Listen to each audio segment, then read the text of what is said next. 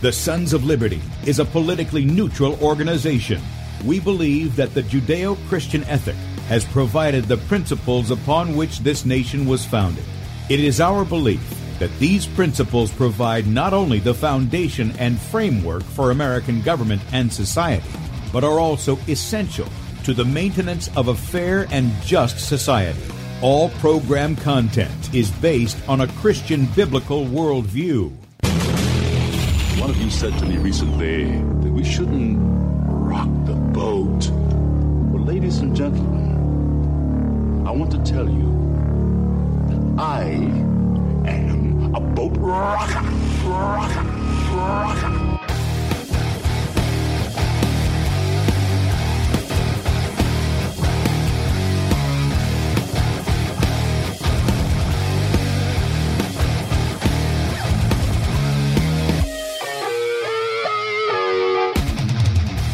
I will not wear the mask. I will not wear the mask. I will not wear the mask. I will not wear the mask. I will not wear a mask. I will not get the vaccine. I will not get the vaccine. And I will not get the vaccine. I will resist evil. I will resist evil. I will resist evil. I will submit to God. I will submit to God. I will submit to God. In the Lord I will praise his word. In God I have put my trust, and I will not be afraid. Hear my prayer, O Lord, and let my cry come to you. Do not hide your face from me in the day. For the Lord is the great God, and the great King above Rise all. up, O judge of the earth, render punishment to the proud. Lord, how long will the wicked, how long will the wicked triumph? Righteousness and justice are the foundation of I hate throne. the work of those who fall away. With my mouth I will make known your faithfulness to all generations. For I have said, Mercy shall be built up forever. Your faithfulness you shall On an instrument of ten strings, on the lute and on the harp, with harmonious sound. For you, O Lord, have made me glad through your works. I will You, O triumph in the works of your hands. Are on high forevermore. For behold, your enemies shall perish. All the workers of iniquity shall be scattered. I will defy tyrants. I will defy tyrants. I will defy tyrants. I will defy tyrants. I will defy tyrants. And with that, good morning, America. Welcome, Christians, conservatives, constitutionalists, liberals, libertarians, communists, Islamists, LGBTQ, RSTV, WXYZ people. All the boat rockers are in the house, and anybody else I may have missed to the Sons of Liberty radio show here on Red State Talk Radio, where we use the Bible and the Constitution not to see who's on the right or the left, but who is on the straight and narrow. I'm your host, Tim Brown, coming to you live from the U.S. occupied state of South Carolina, the editor at sons of liberty media.com. And for Muslim friends, I'm the infidel that Allah warned you about. I hold to the book, the Bible, as the authoritative word of God. Glad that you guys have joined us here this morning. If you'd like to check us out online, please do so. Sons of Liberty Radio.com and Sons of Liberty Media.com. In fact, if you're listening by way of Red State Talk Radio and you want to watch the video portion of the radio show, that's right, you can see the face that's made for radio. Head over to Sons of Liberty Media.com, top of the page. On the left side of there, you'll see Bradley's show from the previous day. That will still remain up there until 3 p.m. Eastern, at which time it will be live. Just click on the play button and you'll be you'll be in there ready to watch it, uh, whether it is yesterday's show or live. And then on the right side is the live stream going on right now. Click on that. That will also be archived, so you can watch it up until 6 a.m. the next morning. Uh, and be sure to check those out at sonsoflibertymedia.com. We're also streaming live on beforeitsnews.com, top of the page, Rumble at Sons of Liberty Radio Live, at dlive.tv at the Sons of Liberty, Twitch at Setting Brush Fires, and also if you've got a Roku device, we're on uh, Cutting Edge TV over there. Also, right below where we're streaming live is where you can sign up for our email newsletter. Remember, we don't rent your email, sell it, or spam it, so you get one email from us a day. That includes the morning show archive. So everything we're going to talk about here will be neatly packaged in a little article format so that anything you missed, you want to share with friends or whatever, you can do so. If you agree with our message and you'd like to help keep us out there, not only on internet and radio, but out among the people teaching our Christian and constitutional heritage, there's a donate button at the top of sonslibertymedia.com. Click on that to make a one time donation, or if you want to partner with us monthly as a son or daughter of liberty, that is there as well.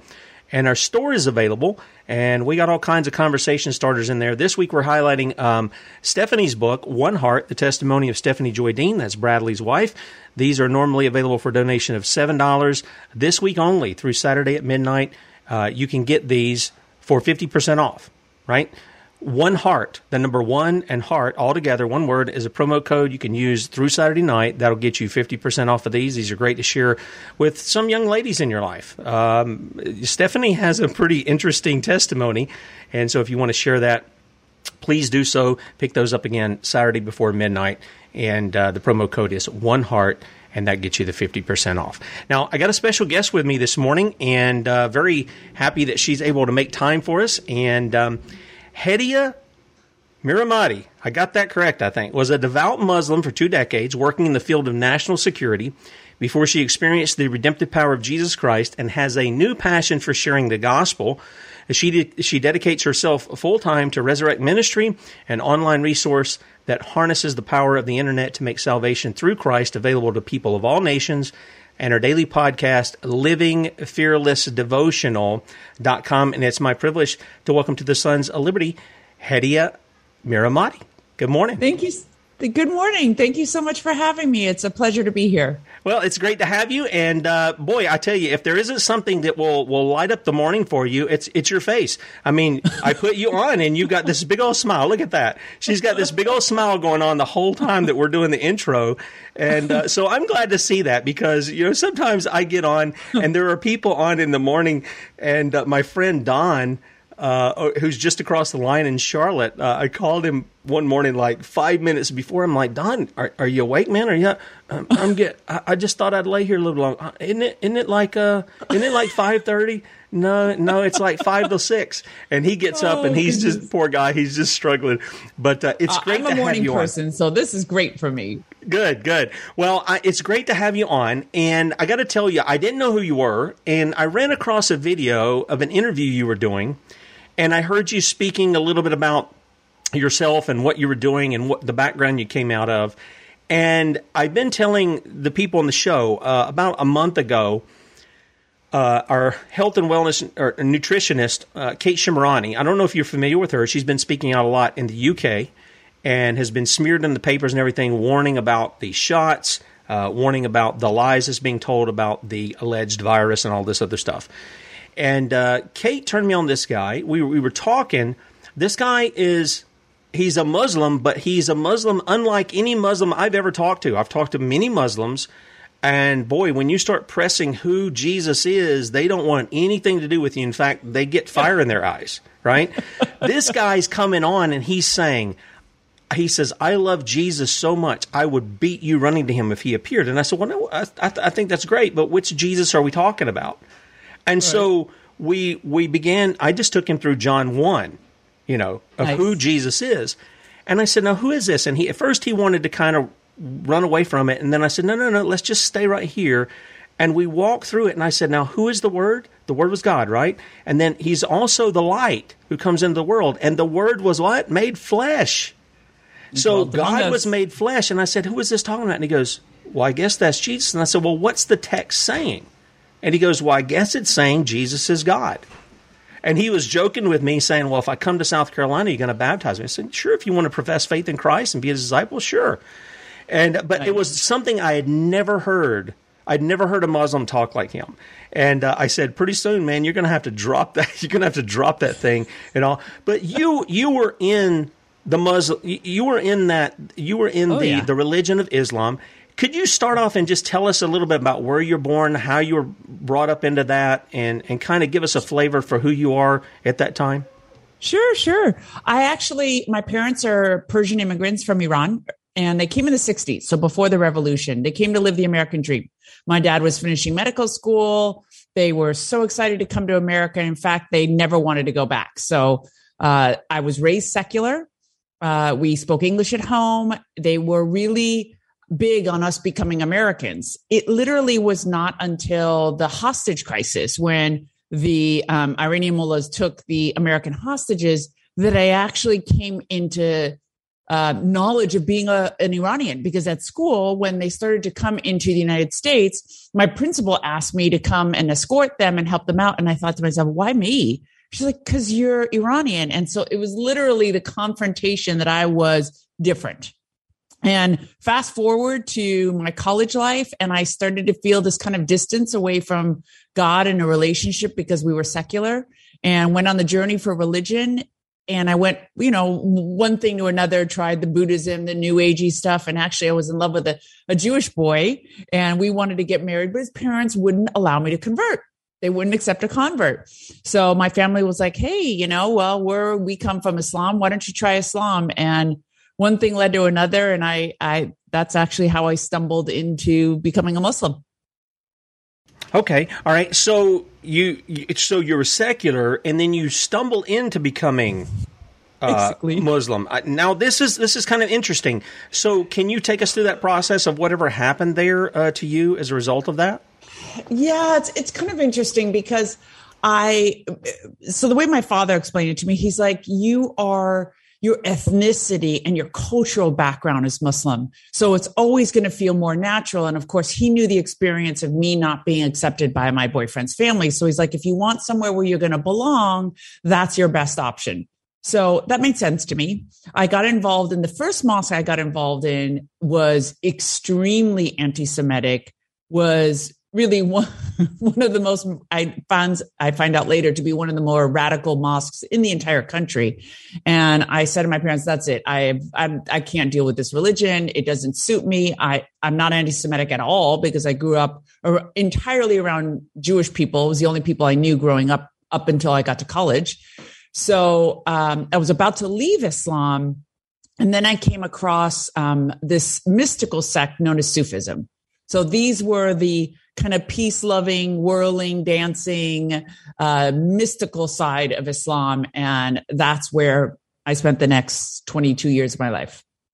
Okay. All right. Yeah. And a lot of people, you know, uh, when I address certain things and we've addressed topics like the topic of Antichrist, and those are the people who deny that Christ has come in the flesh, uh, which in essence is God has come in the flesh, because the same John who wrote John 1 1 wrote the epistles where he addresses that. And some people think that I hate uh, uh, Muslims or I hate Jews because I point out they're holding to those doctrines, and I don't. The point is just to show, you know, to point them to Christ. And so I'm, you know, I've had many Jewish friends. I've had a few Muslim friends, not many, are, are around here in, in the area that I'm at, and so I understand that. So you get into this. What is what's intriguing to you about Islam? That, that you want that you believe in it? What what is it that you found that was desirable about that?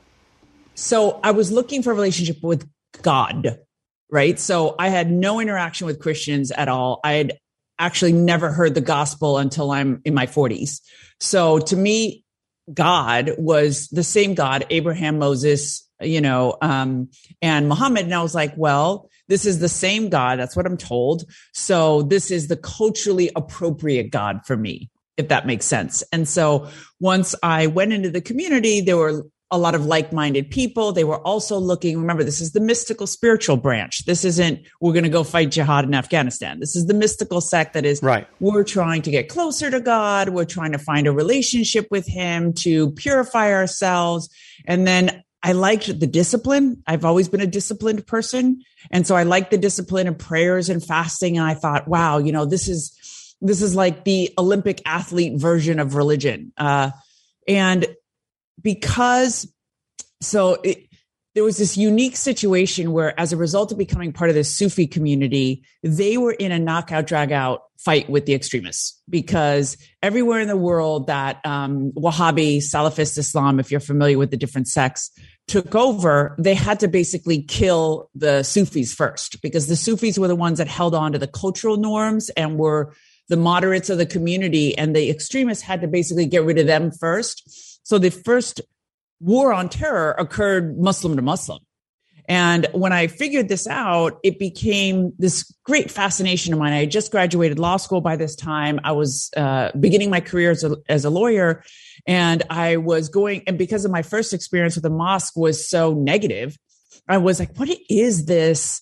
You know, struggle for the soul of Islam, basically. And I started to do research at mosques, started to interview people, and a couple of uh, original cowboys in the FBI that were literally the first three people that were investigating um, Islamic terrorism in the early 90s, uh, got wind of me basically because we were in the same mosques. It was the mosque that um, uh, Khalid Sheikh Mohammed had been fundraising in Northern California. And so he's like, What are you doing? And I was like, I don't know. What are you doing? And it struck up this friendship that lasted, you know, 25 years. I was doing consulting for them, helping them to understand the community, helping them to understand the different factions. And so then my personal life and my professional life became so intertwined that the pursuit of God and the spirituality didn't really matter anymore. It was my life. It was my friends. It was my worship community. It was my profession. And I just didn't give it any more thought. Okay. All right. Now, help me understand something at this point. In the particular sect that you're in, the dancing, mystical kind of stuff, how much of that really relies upon the Quran, the teachings there, and also what's written in the Hadith? How much is did they actually hold to versus what what some people refer to as the radicals. How, what's the difference there as far as who's really holding to what more accurately?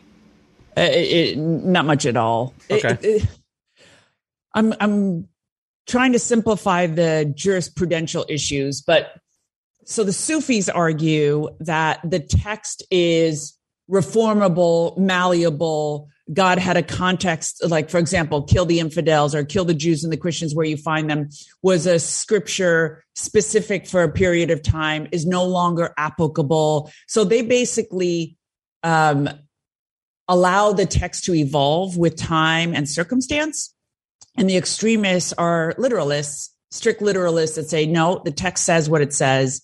And um, what you're doing is heresy. So this is the ongoing struggle between them. So when you, if you asked me at that point in my life, who's holding on to the real Quran? Well, if you looked at the letter of the law, they are. I mean, they, are holding on to what's actually written on the paper. But you say, what is the true spirit of Islam? Um, back then, I would say, you know, the Sufis were the true spirit. Does that make sense? Yes, it does. Yes, it does. I, I appreciate that very much. That's this is some of the things that I deal with because from what I've seen, those texts that are more, if, if, you want to call them radical, come near the end more than the beginning. For instance, when you look in the, in the Old Testament, even when you have the commands to go into the land and to kill everything, right. uh, the idea was that was very specific for a specific time and specific people. There's no question about that. Now, can there be principles of that? Yeah, obviously, we see in the New Testament we're to put to death uh, sin in our bodies. And I think there is an application of what's going on in that as they go into the land, they're clearing that out so that they can live free and in peace. And then when they don't do that, which they didn't, then they get they get the curses, they get the judgment that comes along with not dealing with, with sin. And so I think there's a picture, and then you you move into the New Testament. I don't think it's an issue of saying, well, there's no war anymore uh, in physical combat. There's no any of these kinds of things. But I but it's like the Bible seems to go in the opposite direction of how the Quran does. and yes. where you see the violence, it comes at the end almost like it's a perpetual thing. So I appreciate you clearing that up. Okay, so what ends up happening? You get in here, you're working with the FBI, all this stuff. And I got to tell you, I'm cynical.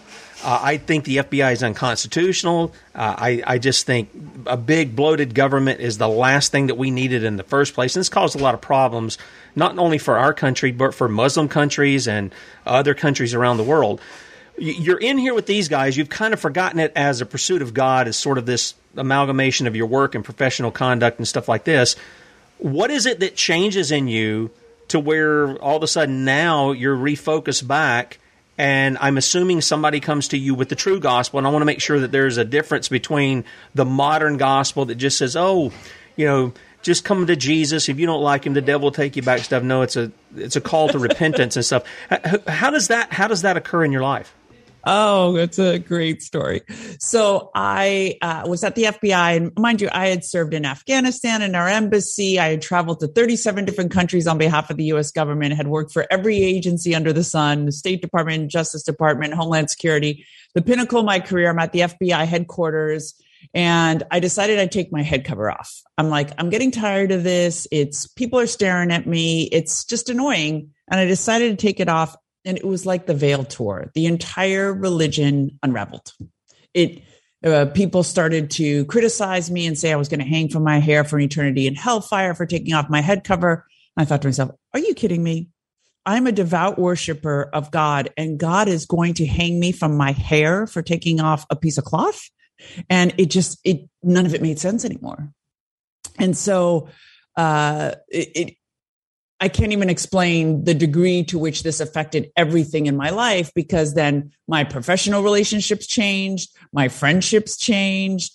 Uh, and as a consequence, I left Islam before I met Jesus.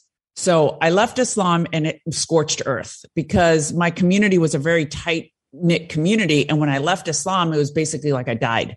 I lost all my friends, all my network, and professionally, I wasn't very useful anymore because I wasn't the like, you know, undercover Muslim person that was investigating terrorism. So I, I wasn't useful professionally either.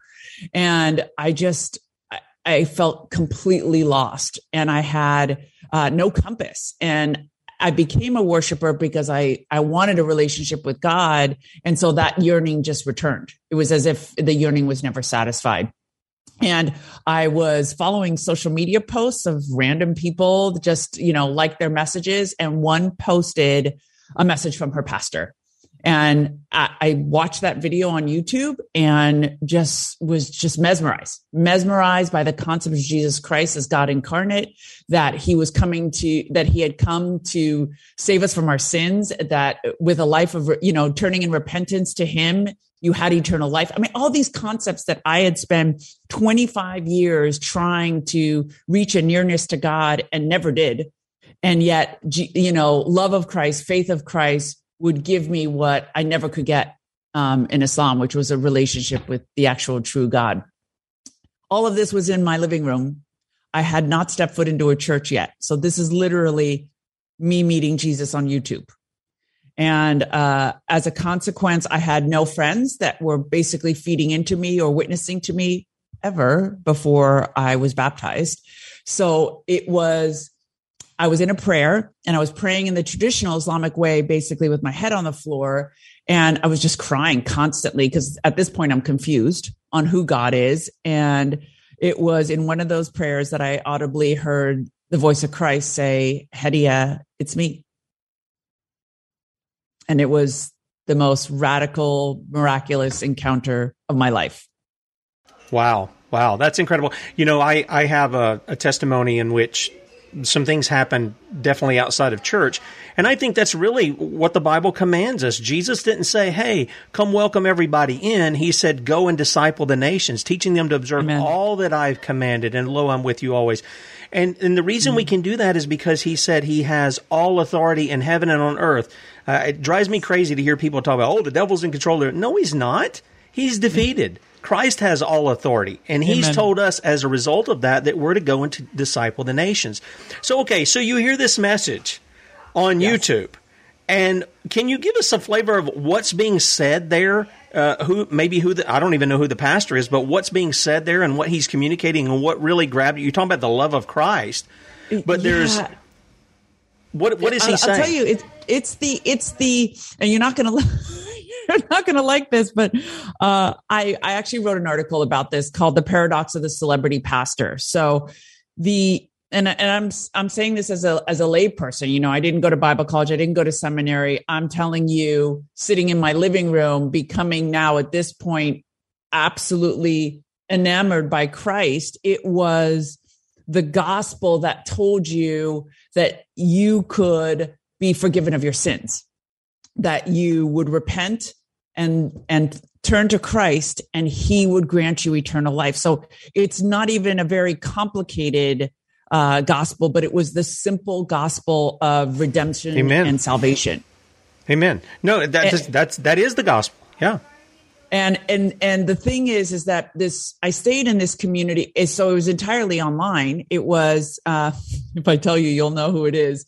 And the only reason I don't normally mention it is because I often talk about how I feel like I'm very grateful that the Lord wanted me to get, you know, I started with milk and he wanted me to get the meat of the Bible and wanted me to grow and mature. And so now I'm in a, you know, a, a Bible teaching, uh, expository church that has fed me a lot more, but I can never, uh, I, I can ne- I ne- never purposely discount the effect that these churches have. I just think it's important that people learn the full counsel of God.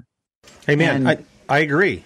Yeah, in fact, I have often there's so many people who will join us in chat and they'll send me messages and everything, and they'll go, you know, Tim, we can't find a church that will teach the Bible. I mean, that's really sad. In the United States right. of America, they will dance around it. They will make you feel good.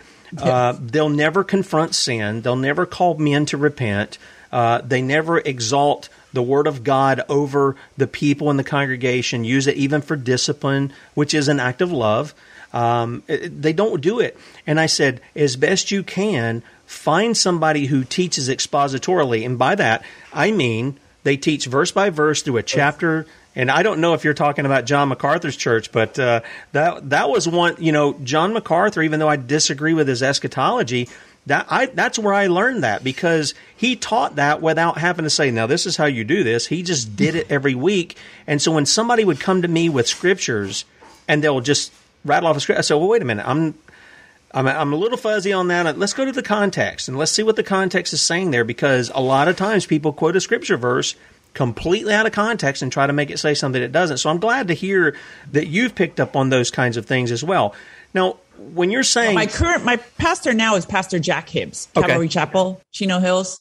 Okay, but um, that's the expository Bible teacher that I'm with now. But in the beginning, it was always topical. You know, most of the the churches uh, are teaching the Bible in a topical way, where they're cover they're cover four or five scriptures um, in a period, let's say a dozen in an entire year. But it's often recycled. Then they'll go back to a, a particular verse, and so nobody ever learns an entire chapter, and sure doesn't end up learning the entire Bible. Well, I think that's because you get hirelings in the church and and they're there for a paycheck and they don't care about the flock. They care about looking good or sounding good or getting people into the church, get more money in the church. Oftentimes, that's what you find out that's going on. The man who labors in prayer and and the, and the doctrines of Scripture, those are the ones that uh, the Apostle Paul says that they're worthy of double honor. And that doesn't just mean saying you know you praise them. It means double honor, as in honorarium, your money. They, they right. you're taking care of them, your money, your food, whatever it is to supply their needs, and even more because you appreciate what they've done for you. And uh, and that's quite different than the televangelists who usually show up there. So let me ask you this: you, you say um, because you didn't really put on this part before, but you say, I could be forgiven of my sins. Were your sins, were your lawless deeds, were they weighing that heavy on you to where that was attractive? Oh, absolutely. I was, I was obsessed with it, to tell you quite frankly, is that I was constantly asking um, Islamic scholars. So if I do like, you know, uh, so I had this problem with Ramadan. The fasting in summertime was 18 hours and it was killing me. I couldn't work and fast 18 hours. And so I was constantly going to Islamic scholars what's the jurisprudence? What are the exceptions? What kind of sickness do you need to have? Because I had colitis and they're like, nope, try to sleep instead. And it, and it drove me bananas that I was so concerned that I was going to go to hellfire. I was going to spend an eternity in hell because I wasn't fasting Ramadan properly. You could you could become very OCD about Islam. So when you're very driven like me, every single thing started to I became obsessive about it. I was obsessed about my clothes and the way I was praying and maintaining ritual washing and, and the food I was eating. And then it got to the point where I thought it was never I was never going to get there. It would never be enough. I would never be perfect enough. Does, okay. Does that make sense? Yeah, yeah, I, I, get that. But now you're pointing towards Islamic law and what they have. What about the moral law of God? You know, um, don't take His name in vain. Don't have idols. Uh, remember the Sabbath day to keep it holy. Honor your father and mother. To um, don't steal. Don't kill. Oh, you once don't come to Christ? Well, yeah, well, that's what I'm saying because this, that's the law shows us our sin, right? It shows us our violation of the law. And so, were any of those things weighing on you? I mean, I, you know, I can tell people all the bad stuff I did, which were in violation of God's law, uh, even though I thought I was a good guy because I didn't want to hurt anybody, at least in my mind. And but but what about these things of the moral law of God? uh, not not the things of Islam, but the moral law of God, were any of those things weighing on you just as heavy as say not doing Ramadan? So you're saying when I was a Muslim or once I accepted Christ? Yeah, well, I mean, the, yeah, that's what I'm. That's kind of what I'm getting at of what the gospel comes. It comes the more it, because I don't see that Islam is upholding the moral law of God in the sense of the Ten Commandments. I know they recognize them and such, and I would say probably at least from the guys I've talked to, they would say yes, this should be this should be part of our life and such. But that's the law that we've broken, that we've sinned Yes. against, and so so how does that play into your your transformation? Well, when I was a Muslim, it didn't occur to me at all. That's not what I was concerned about. I was concerned about the the rituals of Islam. Uh, it wasn't until I accepted Christ that I tell people it, living in Islam is like being in this. It, it's like a bird in a cage, where as soon as the door opened and I had an opportunity to leave, I just flew out. There was no transformation. I was literally the same person, just 25 years older there was no transformation that occurred internally. And it is only after I've accepted Christ, it's a little over three years now, that I feel this transformation occurring in my heart and in my soul, uh, in my personality, in my love for God, in the the desire to abide by his law, even though I don't have to, even though my sins are forgiven, the drawing nearer to Christ is something that comes from within me rather than this fear of God's wrath. Amen. As I felt in Islam. Amen. No, I, I totally agree. That's what that's what I was getting at. You know, we talk about being transformed by the renewing of our minds. Of our minds. And we think a certain way. So even though you left Islam, that didn't make you a Christian. And I think that's No. what you're trying to tell people. I left that, but you really didn't have a, a worldview. You didn't have a foundation of faith in anything. Now, let me ask you this. As you look at things, I you know, we've talked about on the broadcast, and I've said when people say, "Oh, the three Abrahamic religions, the Abrahamic faiths," that's what they'll say. And I will I will often say, and I'm just kind of curious if you agree with it or not. I will say no. Judaism is still without a Messiah. They've reject, they continue to reject the Messiah. Islam doesn't believe the Christ uh, has come in the flesh and therefore died for sins. In fact, many of them will say he didn't die, um, and that he was resurrected, and that he can forgive sin. Only Christianity, and you read the book of Galatians. I've been over this several times on the show. You read that. It's he, Paul is telling you, look, he was a Jewish guy. But he's saying the only real Abrahamic faith are those who have the faith of Abraham, and that is in the promised seed, the Lord Jesus. Would you say the same thing is true uh, from your perspective? Absolutely. Absolutely. The, I tell people the story that how my life has come full circle. I was uh, an appointee for President George Bush. And at the time, I there was a lot. He he did a lot of interfaith activity, and at the time there was the head of the Southern Baptist Convention, Dr. Robert Land, who never participated. He would come to the roundtables with the president, but other than that, never participated. And I'm this kind of young, ambitious girl, and I go up to him, and he's this large, towering figure. And I said, Dr. Land, can I ask you a question? Why don't you ever participate in the interfaith activities? And he said to me, Young lady, there's only one God, and that's the Lord Jesus Christ. Amen. walked away.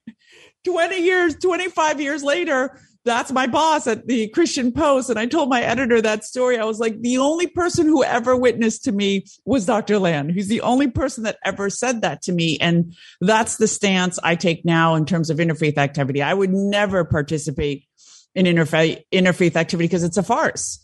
You're not looking, you're not supposed to, in spreading the gospel, you're not supposed to look for common ground. You're supposed to make distinctions. That's right. You're supposed to explain in love and for compassion for the other person. You want to give the truth of the gospel so they can be saved like you. That's right. You don't, you don't want to fool them into thinking you're worshiping the same God. Why would anybody leave Islam if we're worshiping the same God? That doesn't make any sense. Well, isn't isn't that part of what we saw after like 9-11? I, I mean, we saw Bush, and you know, Bush's background is pretty occultic, if you ask me. It's not Christian at all. Uh, so is his daddy. So is his granddaddy. And, and we, we saw all of these religions coming together. I can remember some of the, the fields. They would gather in these stadiums, and they would have the Islamists, they would have the Jewish Jewish guys, and they would have the Zionists, and they would have the Chabad Lubavitch guys, and they would have the Christians up there, and all these people coming together. And you're just like, um, I'm all for interacting with all kinds of people. How else are we to spread the gospel if we don't do that? You know, right. I mean, if it means going down in, into a bar, I'll, I'll, go into a bar. I don't care. Uh, if it means going into the store or wherever, or out, you know, protesting Chick Fil A, you know, or for three hours with a bullhorn, I'll, I'll do that. that. I don't have a problem doing that. But this thing of where you come together and you're all praying as though you're calling upon your gods, it, it sounds to me like you're just asking for God to judge you because he's he's he's said in His Word, He says, "Go and call to your gods and see if they'll save you." I'll, I'll, just like I'll laugh at you as you're doing stupid stupid stuff like that. And we've often said, you know, I, I, see that you've got the Second Amendment back there behind you, and we're big proponents of that. But, you know, the First Amendment also applies here. God has not given us the right to worship false gods. So when we talk about the freedom of religion, yeah, I can't get in somebody's conscience. What's up there is between them and God. But this idea that we've allowed the the the gods to have their temples, their mosque, or whatever all over America, to me, is doing what we read about in the in the book of Ju- uh, Judges, and that is when the people had strange gods come in, there was war within the gates, and that's what we allow to happen.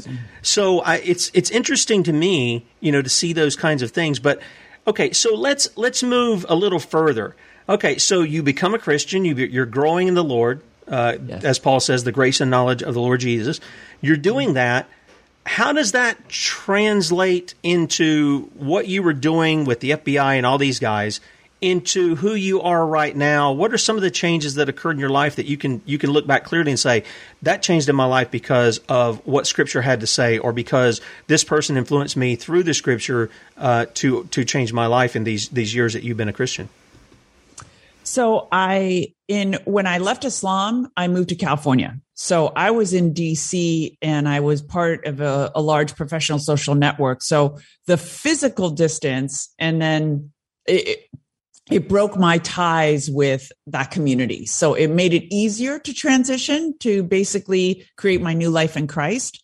But I was also slightly caught up in the whole transition to President Trump and uh, the turnover that happened at the FBI. So our contract, our whole program was was um, discontinued as a result of uh, the the election. And so career wise, I'd made an entire shift. I basically came to California to help out my father. He had a large healthcare uh, business, and so it gave me a chance uh, when I first uh, was baptized, I spent about two and a half years and I barely left the house. I bought uh, logos.com, uh, which is a, a, a, large library, digital library of Christian resources. And I just watched as much as I possibly could. I read the Bible as much as I could. I prayed, I fasted, I did uh, commentary, I read commentary on the Bible from a variety of different uh, schools of thought. And it, how do I even explain it? The indwelling of the Holy Spirit is something, of course, I had never experienced before. The notion that God speaks back, it's a living God, it's, it's a personal relationship Amen. with your Lord and Savior, and that He communicates. Remember, in Islam, God doesn't communicate. You're sending prayers up, it's a one way communication.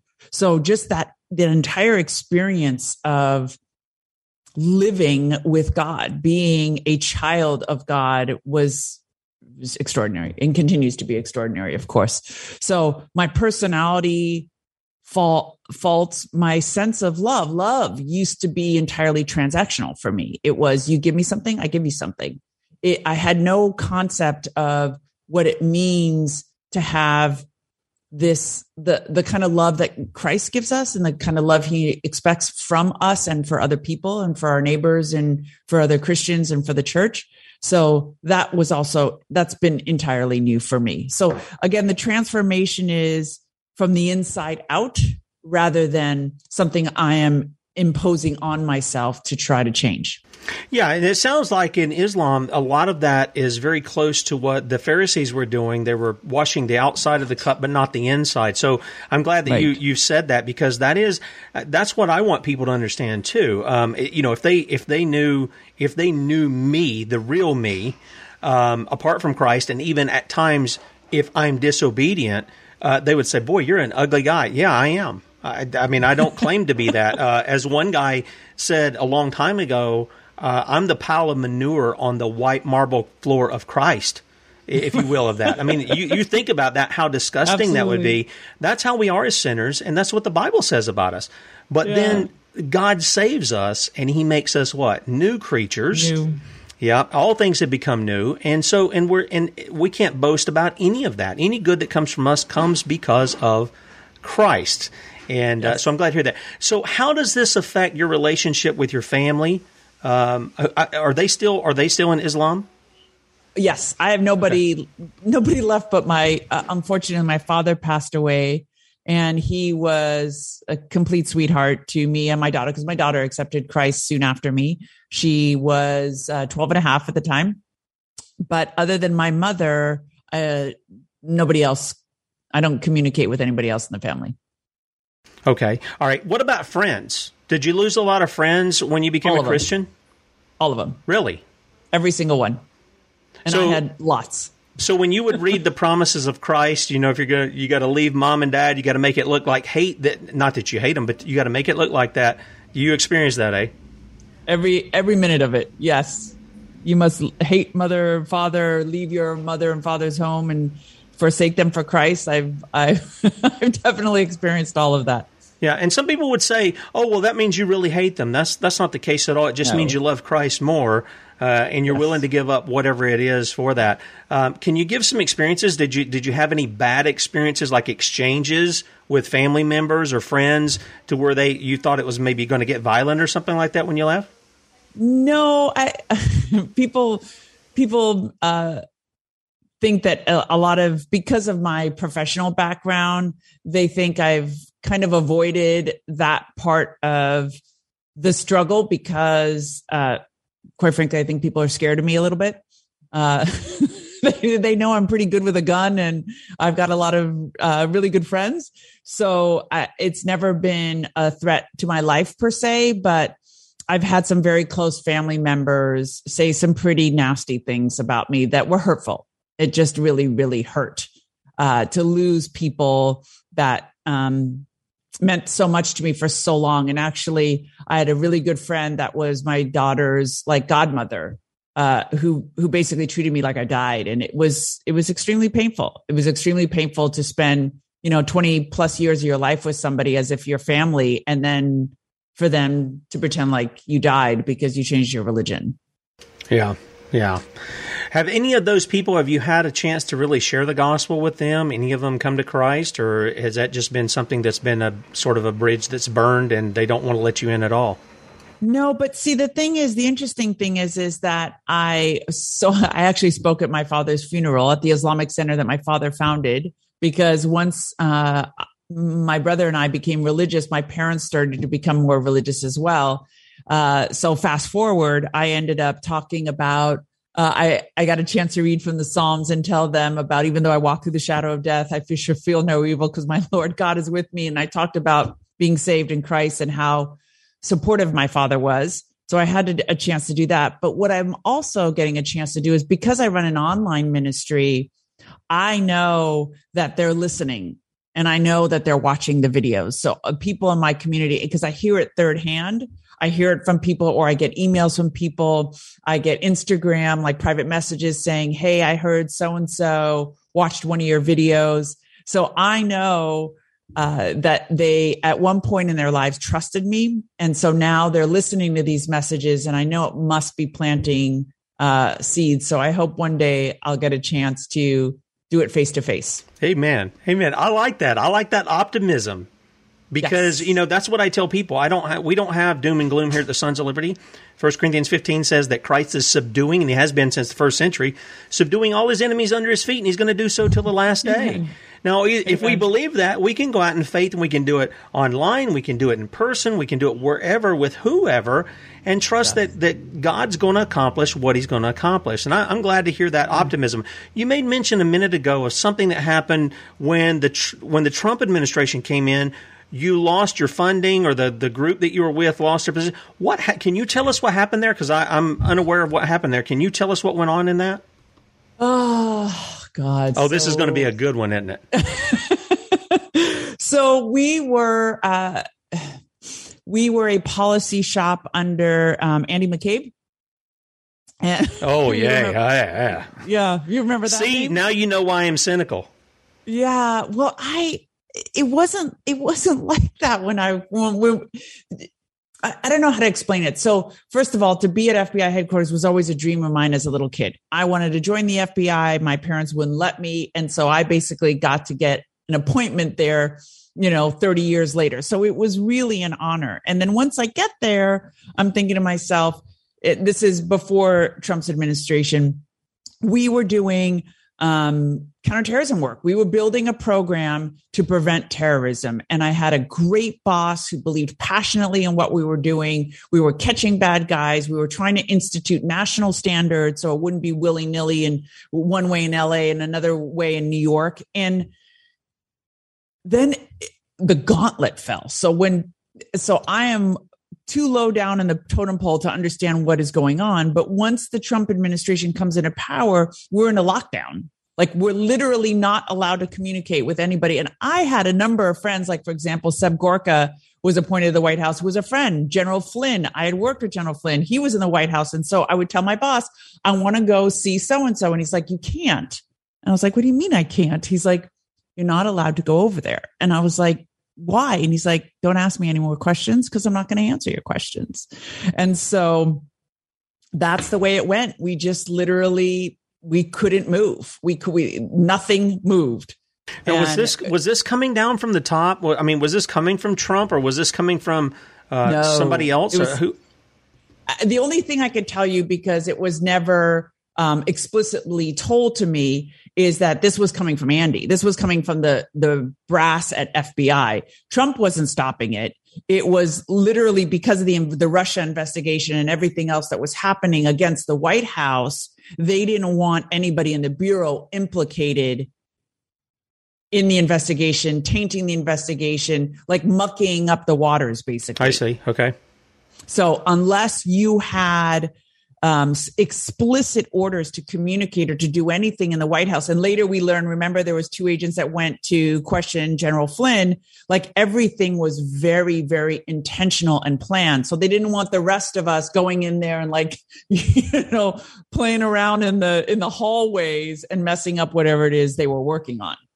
Okay. All right. Now, did, do you think that uh, endangered America, the United States? Uh, you know, I have a lot of. I, I'm going to tell you, I have a lot of questions about what is told to us as being good. We had uh, our friend Kevin Shipp. You may be familiar with Kevin, who used to be CIA, and he's a Christian as well. And he said, you know, when I started, you know, you'd walk in and this Bible verse is on the wall, and it was, you know, it used to be great during the Cold War, and then after the Cold War, he said, I watched my counterparts in Russia become Christian, having Bible studies, doing all this kind of stuff. And my country was going in the opposite direction. And now they're looking for a way to justify themselves. And I think we see the CIA behind a whole bunch of stuff that is actually anti American. And I want to say there's, and I'm not, again, I don't broad brush and say every person in that, but I say as an organization because of those leading it, the FBI is among those who have been basically given the red light for some of these jihadis to do what they're doing. Garland, Texas, I think is a perfect example of that. The the guy who went after Pamela Geller, they just didn't even let her know. Or just a lot of that kind of stuff makes me go, somebody who's leading it. I'm not necessarily saying the guys on the bottom, but whoever's above them. When you start to get up in the upper echelons, there is uh, there's got to be such corruption there uh, that it's. I don't even think you can you can sit here and, and spell it out on the show. Well, and so uh, what I want people to have an appreciation for is that there's, you know, the, there's thousands of people in the FBI, CIA, whatever government administration, and especially in our security apparatus that are just doing their job. Like there is an investigation that comes in. They're trying to work the investigation. They look at confidential resources. They look at classified material and then they try to build a case. Somebody from the top will say yes or no you know, it goes through levels of people to get approvals for a preliminary investigation, and somebody says no. Well, that person that was trying to run that case doesn't get the opportunity to appeal. This is not a court, it's a paramilitary organization. So the, the answer comes back no, and the paper is shuffled along. So there's a lot of people that want to do um, better things, good things, and they just can't. I'll tell you from our program, my boss was, you know, they considered him like a steamroller, like a tank, because he wouldn't take no for an answer. And we still couldn't get the program approved because there is policy that needs to be written. The policy needs to be approved. It goes over to the Department of Justice, goes through 10 layers that way. And people are complaining about who's going to get a credit, who's going to get the credit for a program. And then they're concerned about media opinion of the program. And then this Muslim complained or this Hindu thinks this is bad. And they're so subjected to media criticism and then things will get derailed because of that. So it's the entire organization is not corrupted it's the broken system if you ask me it's it's the broken system and then it's the people at the highest level either not understanding what the programs are supposed to accomplish or doing things for alternative uh, ulterior motives yeah, I think I think that that's sort of what I'm trying to say. It's the yes. guys literally at the top who are calling the shots and they compartmentalize. I think you were hitting on that a minute ago. You got this guy over here doing this investigation, you got this guy out here doing this, and they never bring all of it. I think that was something they talked about after 9 11. They were talking about, oh, well, the CIA didn't communicate with the FBI, and the FBI didn't communicate. Okay. You know, come on. I mean, they're, they're going, I see what they do. I see they go after not even dealing with uh, Islamic jihadis. Uh, I see stuff that they do with other people. I see them go in and they'll swoop in like the FBI and they'll take over a pedophile website over here in North Carolina, uh, across the line from me, Operation Pacifier. They'll take that over, and what would be a, fe- a federal offense for every time they do it, they will distribute child pornography images and videos in the tens of thousands over several days to catch the guys who are allegedly wanting to see them. They're not. They haven't necessarily done anything to a job, but these are these are the guys that are FBI, and they're and it's a compartmentalization. It's okay to break the law in order to get the lawbreakers. And I say, no, no, no. This isn't. This is unjust. It's like the cop who goes 100 miles an hour to catch me going 10 miles over the speed limit. Uh, I said it's it's unjust. It's this whole thing of entrapment. It's a whole thing of breaking the law to get to get to the law. And you know, one of the things that I was thinking of, though, and why I asked you about that, you know, Tom Fitton had found out that the, the Trump administration was giving the the Muslim, I think it was the Muslim Brotherhood, three times more the amount of money than Barack Hussein Obama Sator Sabarka that he was giving them. And people were like, no, no, no, that's fake news. Nope, here it is. I mean, this is, you know, Tom Fitton's not some liberal no. guy somewhere. He's pointing this out. So I, I wanted to kind of get some feedback from you as to what was going on there. And then, of course, I don't even want to go down the Q road because I just think that's a whole Bolshevik thing anyway. But uh, but I do. I you call me cynical if you want. I just I've seen too much, and I I just yeah. You got to show me the money that you actually are who you say you are, and you're doing what you say you do. When you show me that, I'll reconsider. Until then there's a long history there that I don't want to recount. We got about two minutes in the show here, and I wonder if you might want to leave people with a final thought and also tell them about your website. Absolutely. So the website is resurrectministry.com, and I basically created it with the intention of providing an online platform for people to uh, have a direct personal relationship with Christ, whether you are a princess walled up in a palace in Dubai or a housewife in Southern California, that you can meet Christ where you are and that he will meet you where you are. And so I invite people, your listeners, to check out the website, send comments directly to me through the website. There's a contact us button. Share it with your friends, especially Muslim friends. I answer all the questions directly so that people, I get uh, emails constantly from people around the world asking me what to do about a friend that's trying to go into Islam. What's the best advice? What's the best way to witness to family members that are either in Islam or considering converting? And those are my favorite kind of questions that I love to help with and provide what I think to be some uh, powerful scripture resources, whatever it may be, to discourage them from uh, converting to Islam, but also please witness to your friends. Please share the gospel. I had a very dear friend of mine um, that I worked with in the Los Angeles Police Department who literally never mentioned the salvation of Christ in 30 years of friendship. So, wow. if uh, uh you know, I'm not saying that I would have accepted Christ earlier, but if, who knows? Please take every opportunity you can to share. And it doesn't mean that you have to use apologetics. You don't have to come at them telling them that Muhammad is a pedophile, but you can basically share the love of Christ, the power of redemption, and the power of salvation uh, with everybody you have an opportunity to do so.